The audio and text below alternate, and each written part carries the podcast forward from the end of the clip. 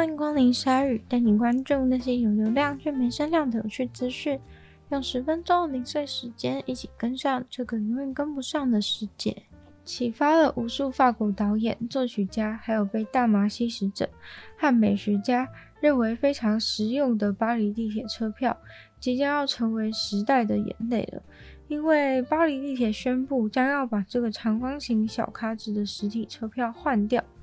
这个长方形小卡已经让无数的旅客在120年间不断的使用着，而巴黎地铁无纸化车票算是非常晚的，早在20年前纽约的地铁就改成了铁质的代币，10年前伦敦地铁也把车票改成了长方形的磁铁，像我们台北的北捷也是早就把车票改成了塑胶的圆形代币。而法国巴黎的地铁管理单位表示，其实他们早就想换了，都是因为遇到疫情的关系，还有因为俄罗斯进攻乌克兰的关系，导致国际晶片短缺，所以才没能够把纸片的车票换掉。第一张巴黎地铁的车票是在1900年7月19日下午1点所使用的，当时呢，这张车票只要25分法郎，而现在一张头等的座位车票就要 1.9 块欧元。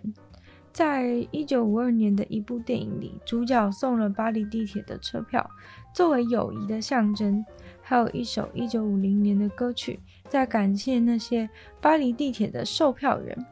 不过很可惜的是，售票员的工作很早就因为自动售票机的出现而消失。在2019年有人写了一本巴黎地铁车票的故事，因为超过100多年巴黎人的共同回忆都在这边。虽然车票陪伴人们的时间只有通行时的那1个小时、1个半小时，但是人们却莫名的跟它很有感情。有趣的是，官方公布每10张车票就有1张车票会发生遗失损毁，很多人都掉在包包的深处，然后再也找不到。而在纸张车票没了以后，取而代之的会是实体储值的旅游卡，或是直接使用手机的虚拟车票。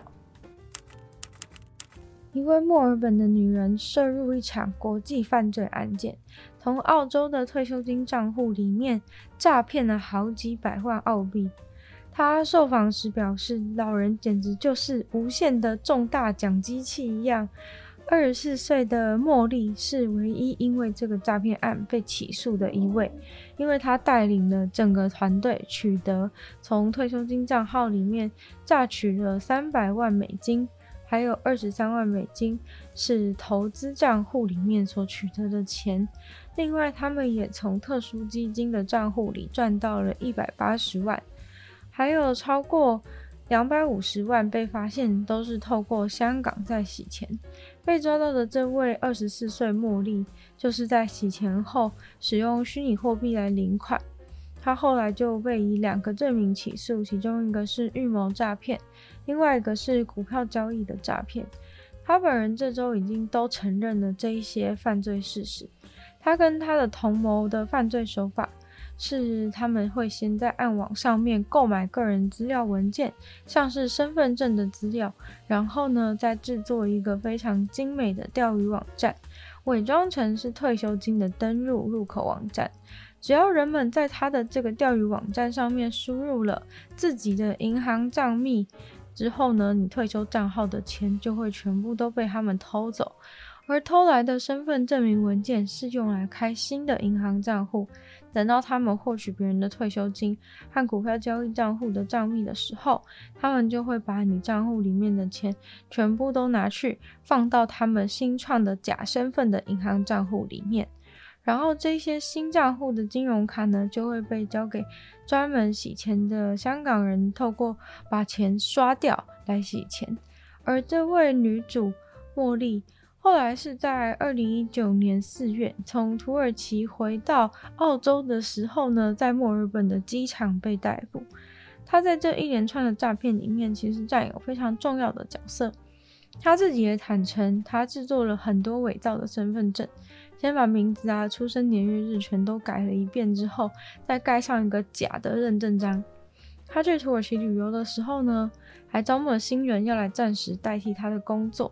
在电脑上教育对方要怎么去那些空的地址收集开户寄送的金融卡，然后再把它寄去香港。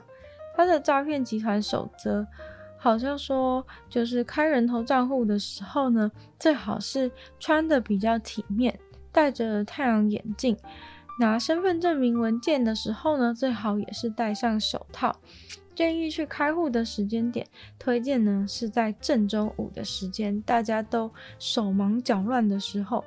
然后只要感觉今天有哪里有一点点怪怪的呢，就直接回家，改天再来办这件事情。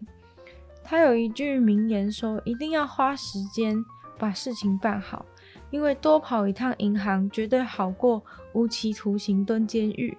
虽然他本人最后还是面临了蹲监狱的下场，但是他似乎还是对自己的种种行为很有成就感的表示，老人的退休金账户就是无限的抽大奖啦。因为俄罗斯进攻乌克兰，世界上各处都在缺少肥料的进口，因此秘鲁转向了一个替代的方案，那就是鸟粪。在19世纪，很多人因为鸟粪赚钱，也很多人因为鸟粪赔钱。当时的人就发现了吃海鲜的海鸟，它们的粪便营养非常的丰富，用来施肥的时候效果非常的好，所以就让被奴役的非洲人和签了契约的原住民，还有中国劳工去收集鸟大便。现在秘鲁的政府已经启用了海军舰艇去运送这些重要的鸟大便，从滨海的地区啊、岛屿啊、半岛上面到处收集来的鸟大便，把它们全部都运送到内陆的地区，因为那些地方的肥料早就已经翻了3倍、4倍的价格。鸟大便肥料的售价部分，一包50公斤的大概可以卖到 11.6 块欧元。那些负担不起涨价肥料的农夫们全都争相抢购这些鸟大便肥料。其中一位受访的农夫就表示，岛上运来的鸟粪效果不错，而且价格又觉得很合理，但是呢，同时需要担心的就是这种天然的肥料没有办法像是化学肥料那样子能让农作物那么快就高速的成熟。肥料的价格飙涨本来就让农夫的成本变高了，而没有足够的肥料也让收成的整体都变少很多。现在他们的收成量呢，平均大概只剩下正常的1/3而已。农作物的收成量骤降的情况，接着就会马上反映在市场上，农作物的供应不足，市场上的价格又会上涨许多。更惨的是呢，即使现在已经有了鸟粪肥料这个替代品可以先挡着用，但是连鸟粪的供应都没有办法满足全部农夫的需求。全秘鲁大概还有240万的中小型农夫完全买不到任何肥料，就算出动了所有的人力去把整个秘鲁的鸟粪全都收集过来呢，其实也没有用，因为要有那么多鸟粪啊，还得先有那么多的鸟才有可能。认真去收集，大概每年可以采到3万到4万吨的鸟粪，但是这个量呢，只能满足全国5%到10%的肥料需求。这个肥料问题直接影响的是秘鲁的未来。根据联合国的报告显示，秘鲁的后疫情时代会是非常贫穷的，受到国际通货膨胀、气候变迁，再加上肥料的减少，造成食物供应不稳定，将会影响超过一半的秘鲁人，大约就有3300万的人口。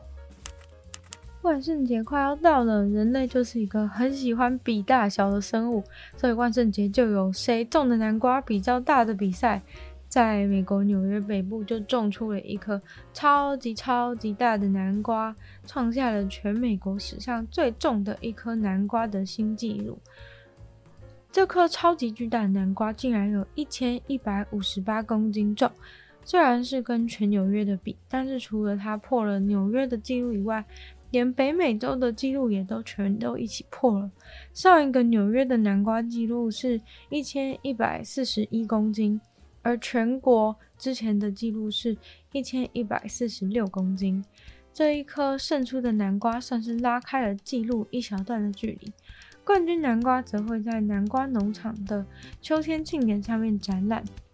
但是全世界最大的一颗南瓜是意大利农夫种出来的。在2021年的时候，意大利农夫种的南瓜破了金氏世界纪录，成为世界上历史上最重的一颗南瓜。那颗南瓜呢，就有1225公斤重。今天的鲨鱼就到这边结束了，再次感谢订阅赞助的会员 Ian、大龄男子 James、Jason、黑渊毛毛、黑牡丹 Alex Lee 还有 ZZZ。就希望其他愿意去支持鲨鱼创作的朋友，可以在下方找到 Patreon 的链接，里面有不同会员以及好朋友福利给大家参考。那也可以多多把鲨鱼的节目分享出去，更多人知道。或者在 Apple Podcast 帮我留星星，写下评论，对节目的成长很有帮助。那也可以欢迎大家去收听我的另外2个 Podcast， 其中一个是时间比较长，主题性内容的女友的纯粹不理性批判，另外一个的话呢，就会跟大家分享动物的知识，叫做听说动物。就希望大家可以订阅我的 YouTube 频道，在 YouTube 下面留言，